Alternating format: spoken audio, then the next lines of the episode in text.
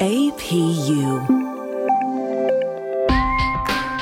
American Public University is proud to present Intellectable. Welcome to the podcast, Intellectable. I'm your host, Dr. Gary Deal. Today, we're talking about the 2020 election and the state of political affairs in America. My guest today is Dr. Tom Kelly. Tom is the program director for political science in the School of Security and Global Studies. He holds a PhD with a double major in American government and urban politics from the University of Illinois at Chicago. He's also a father of six, a black belt in martial arts, and an avid Harley Davidson enthusiast. Tom, welcome to Intellectable, and thank you for being our guest today. Thank you, and uh, you're welcome. So, for the sake of our listeners who may watch or listen to this in the distant future, we are recording this podcast episode on uh, December the 8th of 2020. We are a little more than a month removed away from Election Day 2020. And um, this has been an interesting period, to say the least. And I'm actually looking at my TV across my office as we're recording this, and the lower third on CNN, something to the effect of Trump arguing baseless uh, election fraud claims during a COVID vaccine event.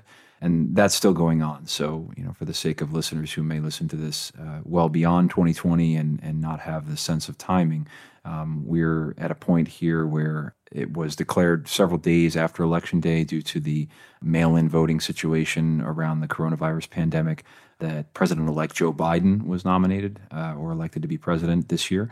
Uh, but we have yet to see a concession from the Trump administration. And that's new, at least in my lifetime. But I guess what I want to start by asking you, Tom, as the political science expert, is this as unique as it feels? And I preface that by saying that sometimes we we think something is you know completely unprecedented and it's never happened before, and then we learn, oh, 200 years ago this this happened to President so and so, and it's not as new as we think it is. But the state of affairs today surrounding the aftermath of the 2020 election is this really as as unique and unusual as it as it seems, or are we just in another sort of uh, shift or lull in our political happenings? I, I would say that the Trump presidency, maybe even his campaign going back five years ago to 2015, has been historically anomalous. That we had somebody who was a political outsider who took on the party's establishment and destroyed Jeb Bush, and then Marco Rubio, and then Ted Cruz. Everyone the RNC lined up behind Trump just hammered them that was a historical movement for somebody to really upend the political establishment and win the nomination. To go on and win, and then the, the following four years. In some ways, it feels like we've been watching a fireworks show and this is the grand finale right before everything goes quiet.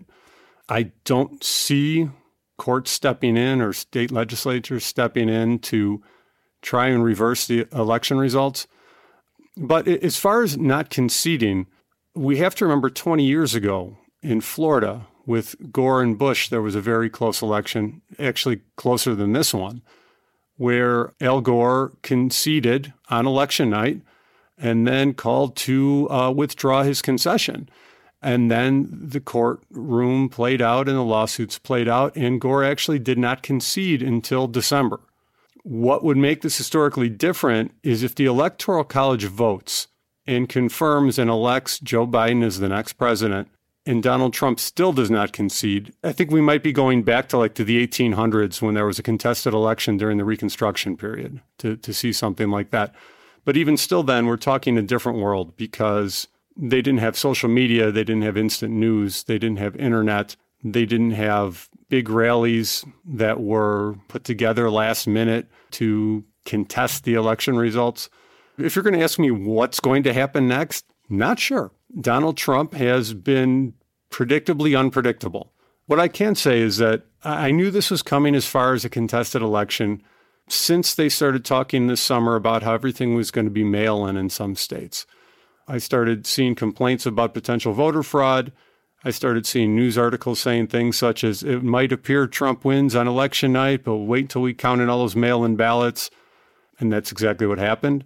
The political science department, when we had a meeting right before election day, said, We're so happy this is going to be over tomorrow. And I said, No, it's not.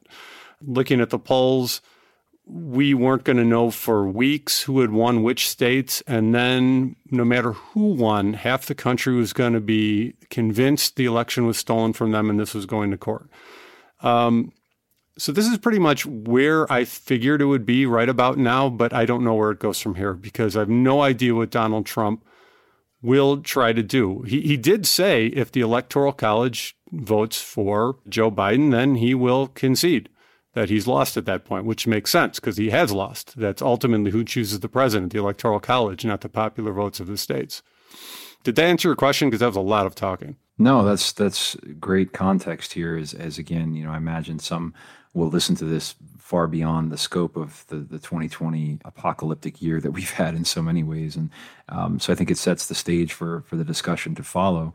And it's interesting you, you mentioned Trump's um, at least his acknowledgement that if the Electoral College does certify and and, and um, vote, you know, in, in, accordance with what we would expect them to at this point, which is to elect Joe Biden to office, that he would, uh, if not concede, then at least allow that to take place without obstructing the process. I guess is probably the best way to put it.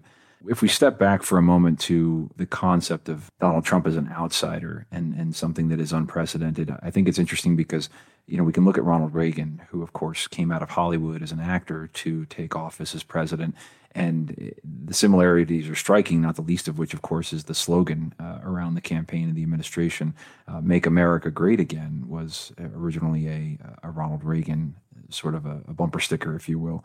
So, is there anything to be said about distinguishing Donald Trump's candidacy and presidency from Ronald Reagan's in the sense of being outsiders within the political realm? There's much to say. Right off the bat, Reagan was governor of California. So he had executive experience. He had experience as a professional politician.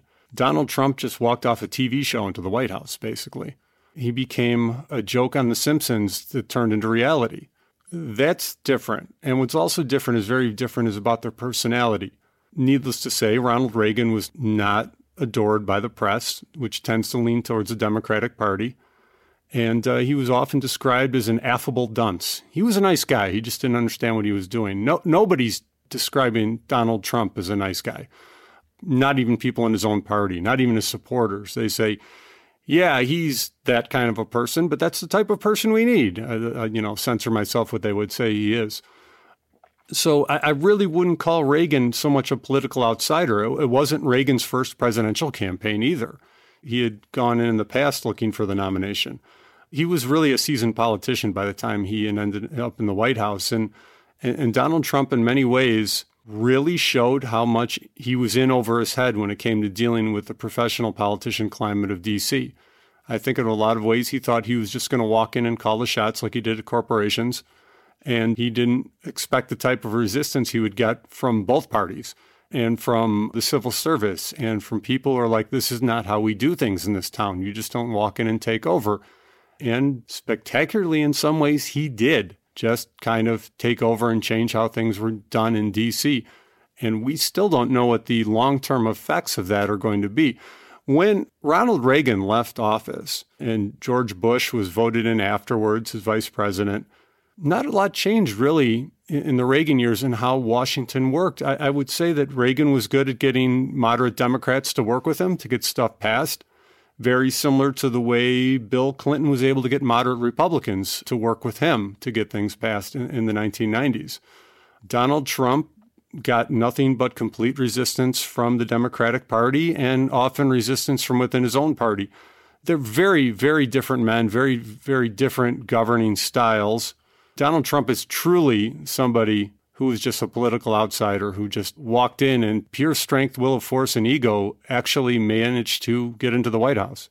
Is there a distinction historically between Donald Trump and, and I guess any other president we've had in terms of the, I guess you'd call it divisive rhetoric, in, in the sense that I guess what I find most striking or unusual relative to past presidents that I've seen in my lifetime is um, the lack of, of any effort at all to aspire for a sense of unity you know, around the country. I, remember maybe one or two comments from him in the entirety of the four years that, that at least I saw, you know, and, and, probably at State of the Union speeches or his inauguration, you know, where there was a mention of coming together. But virtually everything outside of that, political rallies and any other opportunity in front of a camera, there's a sense of a very strong sense of us versus them. You know, the, the do nothing Democrats, the you know the, the enemies within Congress, you know, Pelosi and Schumer, and and just really zero attempt to to add to the base of you know the the Trump campaign.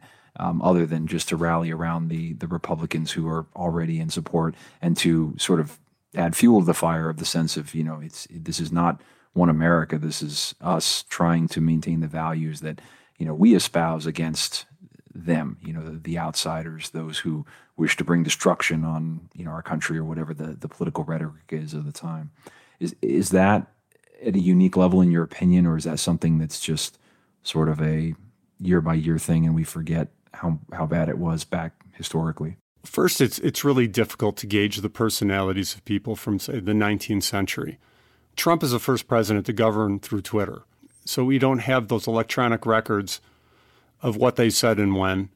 Within modern history, going back to presidents who, like FDR, using the radio, our first televised presidents later, it's unique in the informality of the whole thing. His presentation has not only been divisive, because I'll take a step back and say President Obama was quite divisive at times. He was just much more eloquent and much more supported by the press that reported on what he said. But the things he had said about people who didn't vote him being bitter clingers to guns and God and religion, and he was very dismissive and divisive quite often in how he portrayed people who disagreed with him. He was just much more pleasant to listen to uh, when, when he spoke. Uh, the vernacular was professional.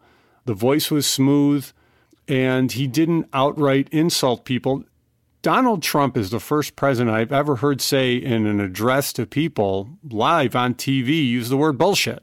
I've never heard that from a president before. And sometimes it was laugh out loud funny, and other times it was laugh so you don't cry to believe this is what the presidency of the United States has devolved into. I do have to say, though, Donald Trump is not so much a problem of the United States as he's a symptom of what's going on in the United States. He saw the opportunity, he saw the anger, he saw the division in America upon Obama leaving office between people who would follow Obama's vision and people who were dismissed as being whatever you could think of uh, sexist, racist, homophobic. Pretty much anyone on the conservative side of the spectrum was dismissed as being on the wrong side of history. A lot of resentment was building up in the American public, and I think a lot of academia and journalism missed this. They really bought into that idea that this was the past and America had moved beyond it. And Donald Trump struck into that vein of people who felt like they were being dismissed as bumpkins and uneducated and uninformed and we could argue back and forth about how many of those people that were actually described correctly and voted for him as as uh, Hillary Clinton said in 2016, she called uh, that group of Americans a basket of deplorables and irredeemable people. But they exist. And if they didn't, Donald Trump wouldn't have won 30 states in 2016. He has a talent for speaking to people who feel like they've been neglected. And he even t- used the term the forgotten man. You'll, you won't be forgotten anymore. In my lifetime, definitely the most divisive person I've seen in, in leadership. I mean, e- even dictators in other countries I've heard sometimes speak with, with, with more overtones of unity than I've heard Donald Trump, who, as you said, and it was the exact term I was going to use too, things constantly cased in the us versus them. Very often, when he spoke of we, he just meant the people in the room with him assuming that the next two months play out the way we expect they will, and you know, in, in avoiding any kind of uh, safe, safe for any significant, I guess, coup attempt or, or other obstructive efforts from the Trump administration, we will see Joseph Biden inaugurated as the 46th president of the United States. There's been some rumor that Trump may attempt to return to the political scene for another run in 2024. But if we ignore that, you know, if only temporarily for the sake of the hypothetical, do you think it's likely that we return to the norms of decorum and I guess uh, integrity, for lack of a better word, you know, surrounding the presidency, insofar as that that public image of, of unity and poise is concerned? Um, my biggest concern, and, and you know, throughout the last four years watching this, is that as you said, you know, that there was a, I would describe it as almost a catharsis, you know, of, of, what occurred with the Trump administration among the political right and those who you described, you know, I think accurately as feeling disenfranchised, um, especially over the eight years of the Obama administration. Uh, many people were unhappy with the policies of, you know, the Democrats during that time and were eager to have somebody who would just blow that all up. But with Donald Trump, we got someone who is happy to allow you to listen to, I think, your indulgences, your better demons there, you know, for lack of a better term, and say, yeah, you know, eat dessert before dinner and say the things that you really shouldn't say, you know, in a public setting for, out of respect and courtesy for other people. Just just do all the stuff, you know, completely smash it with a sledgehammer and don't be politically correct in any shape or form, even if it, you know, means hurting feelings or disrespecting people or creating hostility or, or even violence for that matter. And I just wonder if if Donald Trump disappeared on January 21st, 2021 and was never heard from again, do you think it's likely that our country returns to the status quo of what the presidency was and what American culture was before Donald Trump as a political figure? No, no, not at all. As I'd mentioned before, I see Donald Trump more of a, a symptom than the problem himself the divisiveness, the red America, blue America, that really started to be that, that began during the, the Bush Gore years. And, and, we did have relatively calm times before the Donald Trump presidency. He no doubt exacerbated what was going on in America. Uh, but it's almost in a way like the, the, the, venom of Twitter and social media just metastasized to the mainstream media and, and mainstream decorum, uh, where you catch videos on YouTube now of high school teachers or college professors saying stuff that is thoroughly inappropriate for the classroom, deriding students who do something like wear a Trump shirt to class.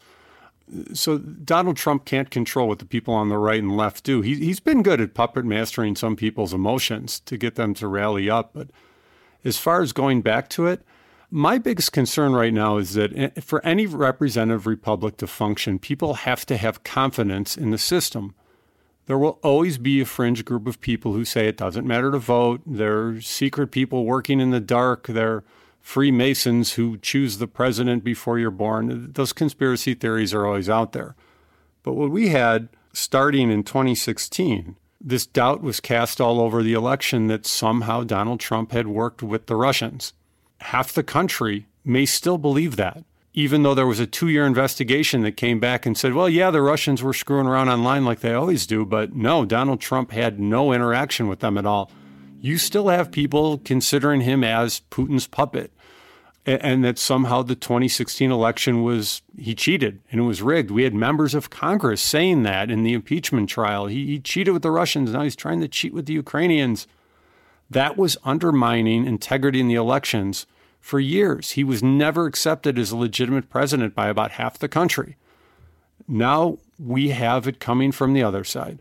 Joe Biden has won, and we have half the country insisting, and maybe not half, maybe 35, 40%, that this election was stolen, that there were fake ballots printed in Pennsylvania and Georgia and Arizona and Wisconsin and Michigan and that is very detrimental to the republic in general. I don't see people coming around to say, yeah, yeah, yeah, Joe Biden won fair and square. There will be a sizable part of the population who never accepts him as legitimate president, just as a sizable portion never accepted Donald Trump as president. No matter how upset conservatives were that Barack Obama was elected and reelected, nobody ever seriously said he cheated his way in. And they just bit their lips, put up with it, made fun of him online, complained about him, but there was never any doubt that Barack Obama was the legitimate president of the United States for eight years. There was serious doubt put in the minds of many Americans about Donald Trump, and now we're seeing the same thing with Joe Biden. Consecutive presidents seen by such a large portion of the population as being illegitimate is very detrimental to the country going forward. It's been surprising to me how, in, in light of you know what what appears to be overwhelming evidence of uh, you know a legitimate election and a lack of evidence, clearly and distinctly, especially when you know looking at the court cases and the filings from the Trump administration's uh, efforts to overturn it, you know, with regard to fraud, that this hasn't been in any way persuasive to congressional Republicans to acknowledge Joseph Biden's election. I just watched uh, yesterday, I think the, the polling among, you know, 250 or so Republicans in Congress was that you know, 27 or so had acknowledged it. Another handful had said they don't know. And 200, give or take, you know, we're, we're firmly in the camp of no, this has been, you know, this is a sham. And it's been interesting to see the dichotomy between that and the state level legislatures of even Republicans in the swing states that have rejected uh, the Trump administration's attempted fraud claims and attempts to overturn the election in places like Pennsylvania and Georgia and Arizona. It's almost like two different parties in that respect.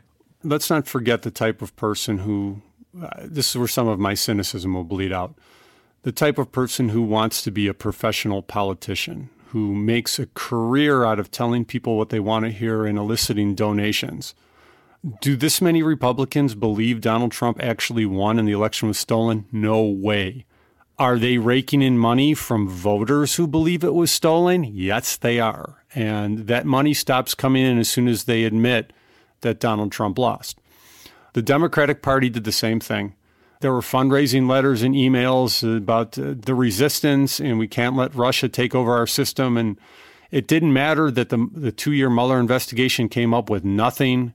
They still raised money on it. Adam Schiff will still make still make allusions to it here and there what's going on with the, the Republicans right now who, re, who refuse, especially at the federal level, who refuse to say, yeah, yeah, Joe won. They're milking this for money to the detriment of the country. We've been speaking with Dr. Tom Kelly about the 2020 election and the state of political affairs in America today, and we'll be back after a short break. At American Public University, we believe that higher education can unlock higher purpose.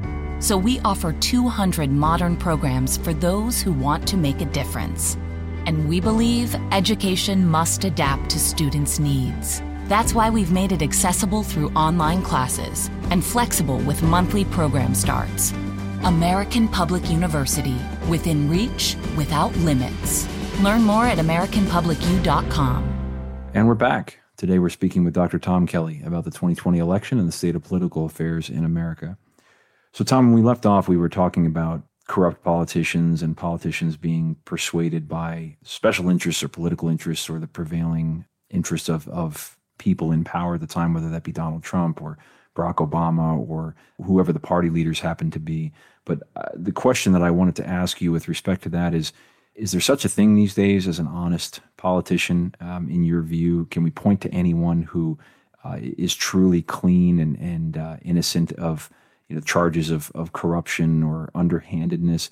Today, it seems that with how ubiquitous cameras and cell phone cameras and, and the media is, that you know you can find a disingenuous moment from almost anybody in American public life today. You know, whether it be politicians or celebrities or athletes, you can find a moment of of dishonesty or deception uh, or just embarrassment, frankly. And so, I'm curious to know if if you think there's someone we can point to or there are people we can point to that are still holding the torch of integrity in, in political life? Or is the system just replete with this uh, problem of, of corruption and dishonesty? Well, there, that's kind of a loaded question in that uh, if I name anybody, it'll come back to bite me like a week later. I, I will say this I think when we get younger members of Congress, they come in, particularly ones who are more ideologically strong, or ideologically bent. They have ideas on how things should be. They want to represent people who think like they do, and they want to make a difference. I, I think we do see that with newer members to Congress sometimes. But once we have people who have been there for multiple decades, we're not dealing with somebody who's looking to change America or make a difference. We're typically dealing with somebody who wants to be reelected. David Mayhew did studies on that uh, and then he did uh, like oh boy in the 1980s i think and then he redid it again around the year 2000 and found that the number one goal of members of congress is reelection so they say and do what they need to to get campaign contributions to get reelected and that's what he found over and over again. Um, so are there people in congress who want to do the right thing? Oh absolutely. But when we have people like mcconnell and pelosi and schumer who have been there literally for decades they become very adept at saying the right things at the right time to win the right amount of votes to stay in power. And the same time, we don't see their voting records necessarily bringing about all the things they've promised over the years. There's also another way to look at this, too. Sometimes new members of Congress are not new to politics. I have seen this with people who first run for a local office, then they're running for a county commission, then they're running for their state legislature, then they're running for their state senate, and then they work their way up to the, U.S. Congress. These are people their whole lives have had their their sights set on being professional politicians. I don't find a reservoir of principle in people whose goal was to make it to be a professional politician. Now, I can't sit here and say, well, no, absolutely. Anyone who runs for office is a crook because I, I just ran for office this year. I'd be calling myself a crook. Apparently, I'm not very good at telling people, everybody, what they'd like to hear because I lost.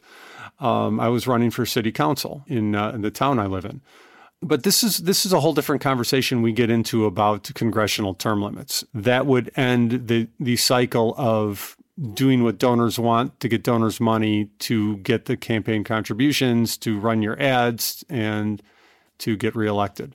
But uh, yeah, the cards on the table. I am a little bit cynical in the motives of most career politicians and, and what they would like to do. I'm glad you brought up your own uh, experience running for political office because I think that's that's helpful context. But if we pivot to then a solution to the problem that that we are clearly pointing to at this is is that term limits is that one of of of the remedies to to fix the complicated problems of our system do you think that that would make things better because some would argue that um, that creates more problems than it solves uh, I've heard the arguments about how uh, important it is to have experienced politicians. I don't find that a convincing argument that we need people who know really well how the DC system works. Congress was never meant to be a place where people stayed their entire lives. It was supposed to be temporary service, and then you left, and it was somebody else's turn. Uh, government by the citizens, not by the professional leaders. When I hear we're, we're talking about our leaders in D.C., I don't know how we got to that point because they're supposed to be public servants. They're supposed to be members of the American populace who are temporarily serving in this capacity, and they no longer are. They're people who come from middle class to upper middle class backgrounds as attorneys and retire from Congress 25 years later, multimillionaires on salaries of six figures a year. So, would term limits fix that? They could, but it depends. It depends on what type of limits we have. Some of the ones I've seen proposed are a maximum of 12 years in the House and then a maximum of 12 years in the Senate. Well, we're talking about somebody still serving over two decades in Congress at that point continuously looking for reelection. There's a, a, major problem too with term limits. It was a lot easier to pass presidential term limits because the Congress and the states passed it. Congress would be essentially voting away their own careers. So that's why you see some conservative groups looking for a convention of states to amend the Constitution in a way that's never been done in the history of the country.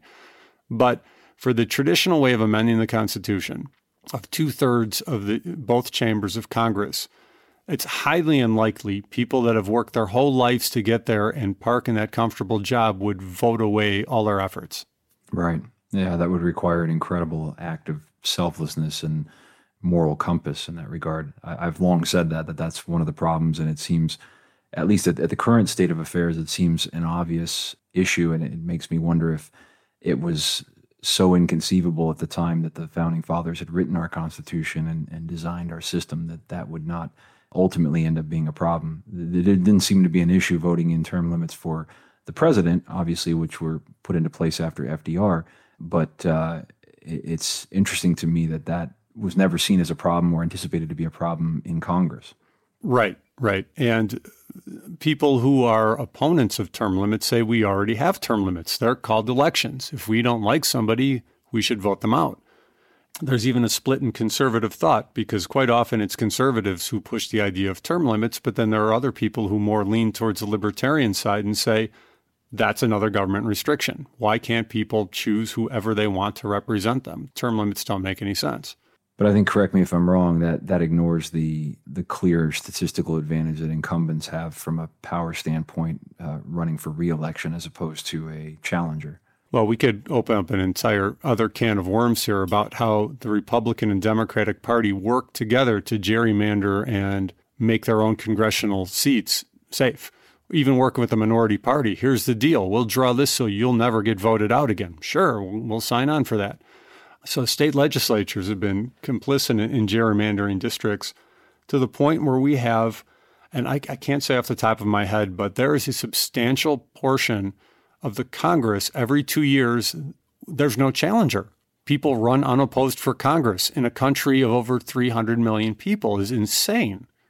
Yeah, that's uh, it, it is astonishing, but I, I think you know, I, I, would speculate that people are um, intimidated by the the amount of effort and and funding and, and support that it must take to oust someone, you know, particularly someone who might have been sitting in a seat for many decades and having all the connections of power in that particular district to then to defy them uh, really puts yourself on the chopping block and, and would require some Herculean effort that I'd imagine most people don't look much further than that to decide that they would rather go play golf or do something far more enjoyable and less painful. But you've hit upon something else that is a, an extreme deterrent to some of our best and brightest people actually seeking office. And that is the way people who are running for office are treated. We have splintered media. We have our conservative and liberal sources. They've all become hopelessly biased in many ways. It's difficult to get a straight story on anything. You have to read from all different perspectives to get all the facts. And they are merciless for people who disagree with their, their ideology, whatever the bent of the news source is. And it's not just the candidate they go after. They go after the family, the friends, the children of candidates right now.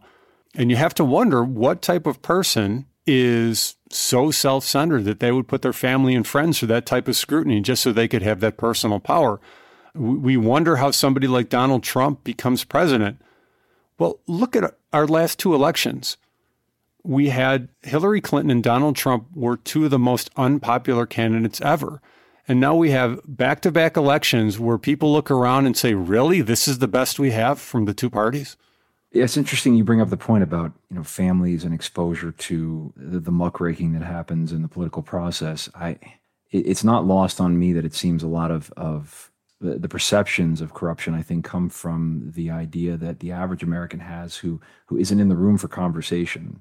Uh, there's an assumption there. I think that the conversations are nefarious. You know that that these powerful men are meeting in smoky rooms, you know, behind closed doors and organizing deals to enrich themselves at the expense of you know the average people. But we'll never know it because there's no transparency. So, sort of on the flip side of that coin, with respect to exposure to media scrutiny, do you think there's a need for more transparency in the political mechanics of our government? it's it's occurred to me on more than one occasion. Uh, I don't know if you've ever seen the movie The Circle with I think it was Emma Watson and, and Tom Hanks. It was a story about a social media company that made major headlines because they got big around uh, people wearing essentially body cams all day long and just perpetually live streaming everything they do everywhere they go. And then uh, recently, I was watching a season of House of Cards and uh, there's a point where Kevin Spacey's main character is challenged by a presidential candidate from the Republican Party. And one of the things that candidate does is say, Here's my cell phone, America. Uh, I'm giving you all access to you know my entire life here. You go to this website and you can look at you know every picture I've ever taken, every message I've ever sent, every email that I'll I'll ever get. You know, in an effort to convince the American people that there's transparency on a level that would persuade them that there's nothing underhanded taking place and I, it caused me to kind of scratch my chin and wonder if anything in in reality like that would ever be effective. What, what are your thoughts on that? Do we need more transparency, or is it just a matter of the way people misconstrue what's actually happening? One of the issues that comes up is that presidential candidates don't really have open discussions and, and debates anymore. We have um, legislative aides and congressional aides, and even interest groups write bills. We have congressional aides read the bills we have members of Congress vote on them without ever reading them. And when it's debate time, they don't actually debate. They come in with pre written speeches, often from speechwriters. That political show is probably why so many Americans have lost confidence in the system. There are many of us who are aware that members of Congress don't read the laws that they're passing. Now, as far as personal transparency, kind of hoping we are getting to an era right now is is we see like greater acceptance of, of people in the LGBT community and different religions that people's personal lives weren't so important and it was basically came down to can the people do the job they're being elected to or not and can they do it well so i, I don't see a practical purpose of, of laying out everybody's personal life and everybody around them to better trust of, of who they are at that point now, I, I don't see many members of Congress. I, I, don't see them colluding with each other to make themselves all millionaires necessarily. There have been stuff like insider trading, and there have been back scratching deals made with pork getting passed for each other's congressional districts. But let's go back to Mayhew. They're they're basically looking what do I need to do to get reelected? Keep my poll numbers up, keep the contributions coming in, and get reelected again. Um, and, and quite often, that's what the votes come down to not what I think is right or wrong, but what is going to increase my odds of getting more votes the next time around. That that would be the hope of term limits again, strict term limits at that point. Can you imagine Congress if you could be elected once? There was no reelection. You, here you are for two years, do the best you can, and then it's somebody else's turn. I wonder how much that would change it. It's completely unrealistic, but I wonder how much it would change it if politicians did not have to worry about reelection. Yeah, it would it would be interesting. I mean, you'd think that the concern of their legacies would affect their decisions throughout the entirety of their political careers, but it seems like everything is driven from one election cycle to the next, uh, in terms of whichever way the political winds happen to be blowing at the time. Right. They're already gearing up for the 2022 elections. So what you're already seeing right now is members of Congress positioning themselves to win two years from now. And that goes back to these members of Congress who are refusing to admit Joe Biden won. They don't want to lose their base. Do you think the reliance on executive orders as of late in the absence of a unified government between the legislative and executive branches is is a good thing? I know that Obama relied on this heavily in the last term of his office because he was, you know, as someone described, a lame duck president without uh, the support of Congress to push through a lot of the legislation that he would have liked to do. So he pumped out executive orders and they were challenged in the courts. And I'm, I'm curious to know if you think that that's something that, that is healthy given where we are in the point of political division or if that just makes things worse. What's really made things worse is, is has been the judiciary's endorsement of legislation through executive order. There seems to be an acceptance. Well, if Congress won't do the job, then the president should, and we're, we're coalescing more power in the White House when that's not the way it was it was meant to be set up. Um, I, I think of something like DACA. Most people in America agreed with the intention of DACA, of not deporting people who were brought to the United States when they were two years old and don't know any other country. But Congress never changed the law. So then Barack Obama orders the government to behave as if the law had changed, even though it had not. The law says you will not issue work permits to people whose status is illegal. Well, they began issuing work permits to people whose status was illegal in violation of the law. It goes to court and the courts uphold it. Then we have the next president come in, rescind that executive order, and then we have a court come in and say, no, no, you can't rescind that order.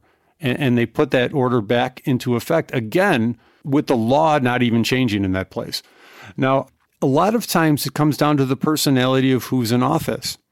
As I mentioned before, Ronald Reagan and Bill Clinton were very effective with a Congress dominated by the opposing party. Barack Obama and George W. Bush and Donald Trump all struggled even when their party controlled uh, uh, chambers of, of the Congress. George Bush had six years with unified Republican leadership and didn't pass much of what he wanted to do. His party ended up losing control of Congress. Barack Obama had two years of unified party control and then got hammered in the midterms after that as he struggled to get through his health care promises. Some of it has to do with the personality of who's in there and who's willing to work. Now, I don't know if Donald Trump is just firebombed irreparably that avenue of being able to so called reach across the aisle because there's just so much animosity between the parties right now that I don't see Republicans working in any respect with Joe Biden going forward. And even worse, we have the same issue we have at the Donald Trump presidency a large portion of the population saying that, that, that the president's illegitimate anyway, so they shouldn't work with him. I really don't know where it goes from here with the ability to work with the other party And, and even when um, there's unified control, you have a Democratic presidency, House, and Senate. That is no guarantee that they will get through the legislation that they have on their platform. Um, we, have seen that before, both in, in, during the Bush and the Obama administrations. Yeah, I think these next four years are going to be particularly interesting to me because normally when you have a political figure that is either incumbent or a challenger and does not succeed in taking presidential office, they tend to fade into the backdrop again. You know, whether it's Romney or McCain or Kerry or or Gore. You know, you go back that far and um, you see that there's. Uh, regardless of the circumstances of the election, as you mentioned earlier, the Bush Gore election was contentious and, and went right down to the wire with a very, very tight margin. But the person who loses ultimately doesn't take a lot of effort to obstruct the winner uh, and usually just congratulates them and wishes them well. But I don't have any faith in that from Donald Trump any more than I did that he would concede on you know this election if he lost. I mean, back in 2016, he told the voters that you know the the election was rigged and it would be a fraud, and and I think the only reason that he never contested that beyond it was, of course, that he won. So regardless of whether or not he still thinks it was rigged, uh, you know, there was no reason to argue about it. But here, of course, you know, it was said over and over and over again, and he didn't win this one, so he had already set the stage for that. But it, it seems moving into the first term of the Biden administration here that we're going to almost have a almost like a two president situation where Biden is in office and, and obviously is, is the official president of the United States, but insofar as the Republican Party is concerned, all signs seem to point to, at least in my view, that Donald Trump will still exert incredible influence over the rest of the political power that the Republican Party wields in Congress and elsewhere. Again, he's already been rumored to want to run again at the next election cycle. Uh, but whether or not that happens, it seems that his influence is so powerful that he'll be able to be a major roadblock in the Biden administration's efforts to do virtually anything uh, for the next four years. Well, I, I, can't guess exactly what he'll do yet. We've got hints uh, based on, on what he says that he's not going away. Sometimes we have to look at media portrayal of what happens, though. We hear quite often about Donald Trump. This is not normal. Well, other things have happened that were not normal. Uh, when Hillary Clinton lost in 2016, she went around giving speeches about how she had really won. She was part of the Russia helped him cheat. She was supposed to be president. So she didn't necessarily go away, and she's still making comments about the elections, and she still gets press time. That was new. In the past, presidents, once they stepped down from office, quietly said nothing about who came after them. Uh, Barack Obama broke precedent, and it has been four straight years of him consistently going public and criticizing Donald Trump. That was new too but we don't get a lot of press going about, look what Barack Obama's doing. This is not normal. He got cheered on as a hero of taking on this illegitimate Russian puppet. So Donald Trump comes across sometimes as vindictive. Probably a safe bet that he's not going to quietly go away, that he may claim for the rest of his life that the election was stolen from him. As far as him running again in four years, I see that losing a lot of momentum you might have people who are all excited about it now while they're feeling emotional. But as the facts come out, yes, they found uh, solid evidence of voter fraud in several states. None of it rises to the level that would have changed the election anyway, though. They'll realize that Donald Trump lost. And since he lost, probably not going to win four years later either. So I, I think his momentum to run again for president is going to peter out and I don't know how much press he'll get either. I, I think he'll get largely ignored. Yeah, that's interesting. I, I, think it'll be really interesting to see how the next four years play out. I um, you mentioned the word ego, you know, as one of the driving factors behind his his administration uh, earlier in the hour, and I think that that's, if I had to guess, you know, based on what I've seen of his character over the last four years, I, I think that that will drive a compulsion to want to continue to be in the spotlight, even though you know the presidency will have passed to the next president. And um, if I had to, to take a, a, wager at it, I would say that I would not be the least bit surprised if we see more of the Trump style political rallies from a Donald Trump who's no longer in office and, you know, not even during an election cycle over the next four years, just to continue to rally up the base or for local elections and for, of course, the midterms that you mentioned in 2022. But you might be right. Um, it, it might be the, the case that the Donald Trump enthusiasm sort of peters out over these next few years, and this is the end of that story. But uh, yet to be seen. Well, we're at the end of our hour now, and, and this has been really interesting uh, to discuss sort of the in, entire sphere of what's happening at the moment. Was there anything else that um, you wanted to mention or talk about that we didn't get a chance to thus far? I'll just wrap it up with this. One norm that Donald Trump has shattered is political correctness. No matter how conservative a president was or, or a politician was, they remained a certain amount of decorum in the way they conducted themselves. And he found lightning in a bottle with just coming out and calling people names and insulting people. His thunder will be stolen. Out there, there's another populist type person. I don't know who's going to rise up but they will see that this is effective. And I think this will become a permanent part of American politics of being just a little bit more aggressive and crass than we've been accustomed to growing up. So I'm curious to know, with respect to that, because I certainly agree with you that that norm has been shattered, and and maybe you're right, maybe it's permanently. Do you see that as a good thing on balance, or uh, is it doing more harm than good in terms of its effects? absolutely doing more harm than good. People are losing respect for the office of the presidency. They're losing respect for the integrity of our elections. But to look and see if, if anyone doesn't believe what I'm saying here, just go on Twitter, look at AOC's account, look at Dan Crenshaw's account. It has become the norm for professional politicians to go on there and snipe like adolescents.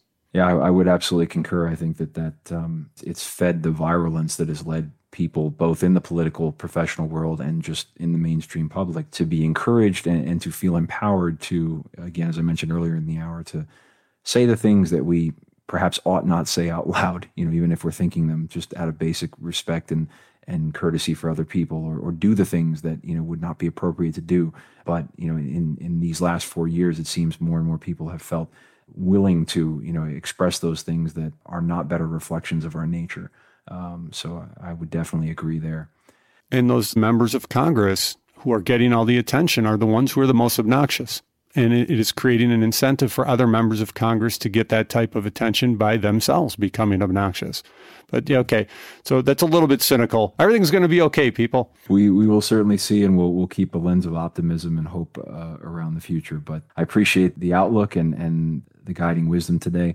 Thank you for sharing your expertise and perspectives on these topics, and and thanks again for joining me today for this episode of Intellectable. Well, thank you very much, Gary. And thank you to our listeners for joining us. You can learn more about these topics by visiting the various APUS sponsored blogs. Be well and stay safe, everyone. For more information about our university, visit us at studyatapu.com. APU American Public University.